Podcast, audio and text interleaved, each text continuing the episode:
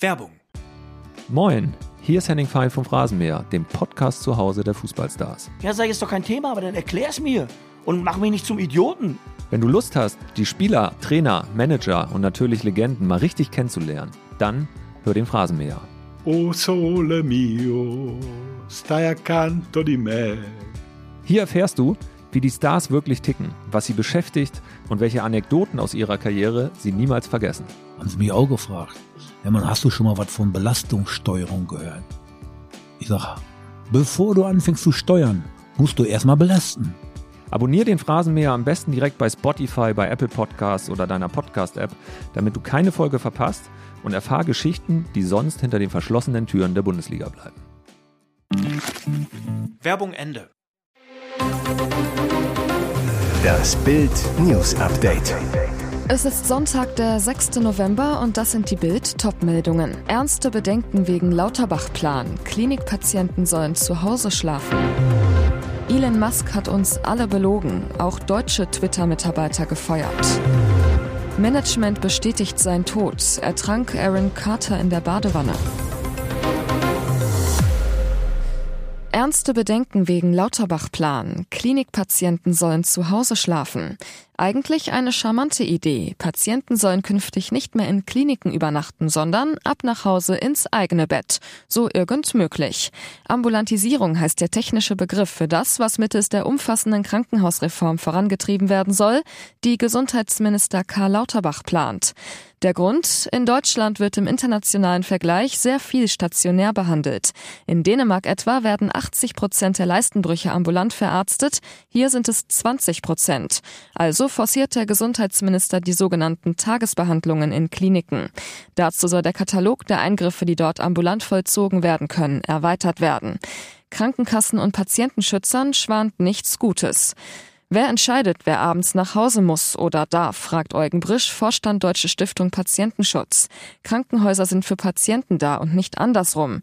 Gerade demente und pflegebedürftige Menschen seien die Verlierer.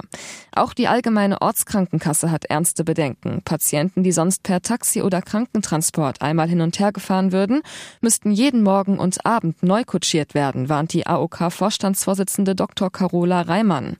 Auch die Krankenhäuser müssten eigentlich dagegen sein, da ambulante Eingriffe bisher deutlich weniger lukrativ waren als stationäre.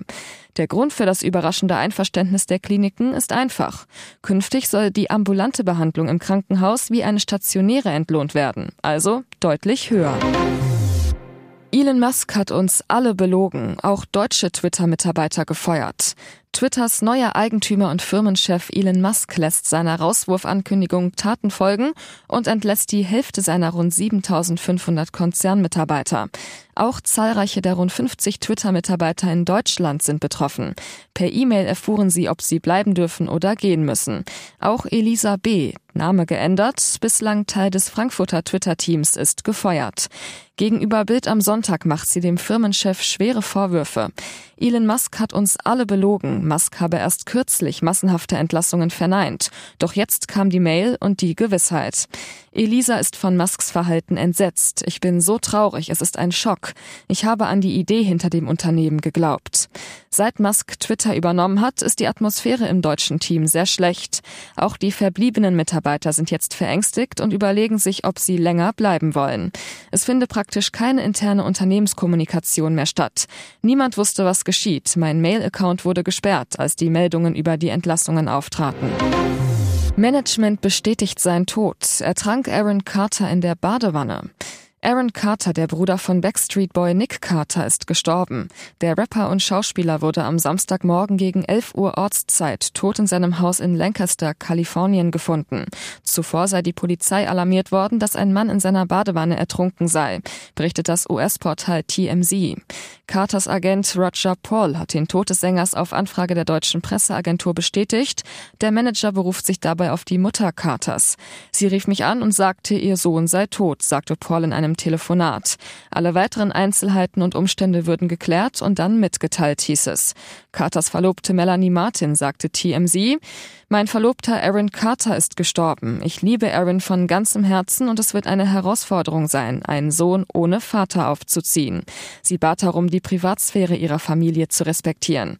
Wir sind immer noch dabei, diese traurige Realität zu akzeptieren. Eure Gedanken und Gebete sind uns sehr willkommen. Die offizielle Todesursache ist noch nicht bekannt. Die Leiche des Sängers soll obduziert werden. Die Polizei ermittler auch in Richtung Mord, jedoch handele es sich dabei laut TMZ um eine Standardprozedur. Finale der Castingshow. Der Maulwurf gewinnt The Masked Singer.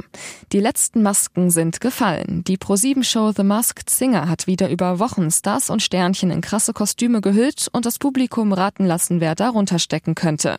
Im Finale am Samstag wurden die letzten Promis enttarnt und der Sieger gekürt. Schauspieler Daniel Donskoy steckte im Maulwurfkostüm und hat die siebte Staffel gewonnen. So lief das Finale, von zuckersüß bis schaurig fies.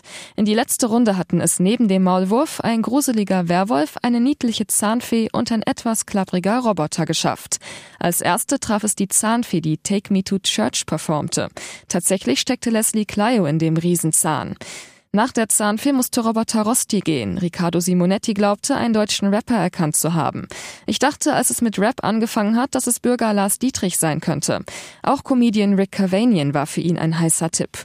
Auch die Zuschauer tippten auf Rick Cavanian und hatten recht. Der Werwolf entpuppte sich als Rapper. Nach dem zweiten Song Hurt von Johnny Cash tippte Ruth Moschner auf einen Promi, den Simonetti bereits im Maulwurf erwartet hatte. Bürger Lars Dietrich. Und damit hatte sie recht. Und jetzt weitere wichtige Meldungen des Tages vom Bild Newsdesk. Es ist die Zahl, auf die 21,2 Millionen Rentner warten. Wie viel mehr Rente bekomme ich im nächsten Jahr? Wochenlang haben die Experten gerechnet. Jetzt ist der Rentenversicherungsbericht 2022 fertig und liegt Bild am Sonntag exklusiv vor. Danach werden die Renten zum 1. Juli 2023 um 3,5 Prozent im Westen und 4,2 Prozent im Osten steigen. Der durchschnittliche Rentenzahlbetrag liegt bei 1089 Euro im Monat. Das wären dann im Westen 38 Euro mehr, im Osten knapp 46. Arbeitsminister Hubertus Heil zu BAMS. Nach den jetzt vorliegenden Daten können die Rentnerinnen und Rentner im Sommer erneut mit einer spürbaren Rentenerhöhung rechnen. Der Hintergrund, die Renten sind an die Löhne gekoppelt. Für dieses Jahr rechnen die Rentenexperten mit einem Lohnzuwachs von 4,5 Prozent. Für 2023 mit 5 Prozent, für 2024 von 4,7 Prozent. Heil sagt, mir ist wichtig, dass davon auch die Rente profitiert. Bis zum Jahr 2036 steigen die Renten laut Bericht um insgesamt 43 Prozent. Das entspricht einer durchschnittlichen Steigerungsrate von 2,6 Prozent pro Jahr. Es ist schwer vorstellbar, wie das Leben des kleinen Mädchens ausgesehen hat. Die Achtjährige aus Attendorn in NRW war nie im Kindergarten, nie in der Schule und nie im Wald.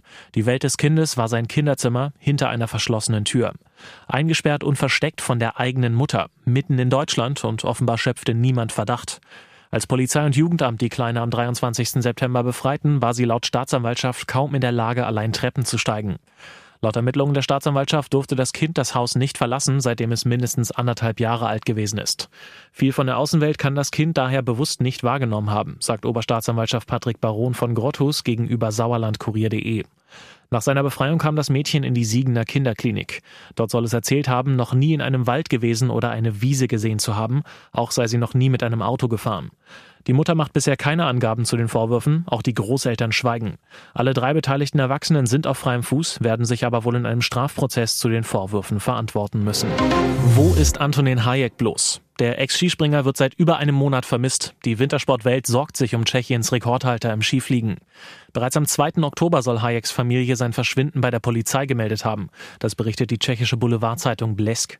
Bis heute fehlt noch immer jede Spur von Hayek. Polizeisprecherin Fialova bestätigt, die Suche nach der vermissten Person dauert noch an. Der Mann hat sich seitdem nicht mehr gemeldet. Zum jetzigen Zeitpunkt gäbe es keine ernstzunehmenden Hinweise über Hayeks möglichen Aufenthaltsort.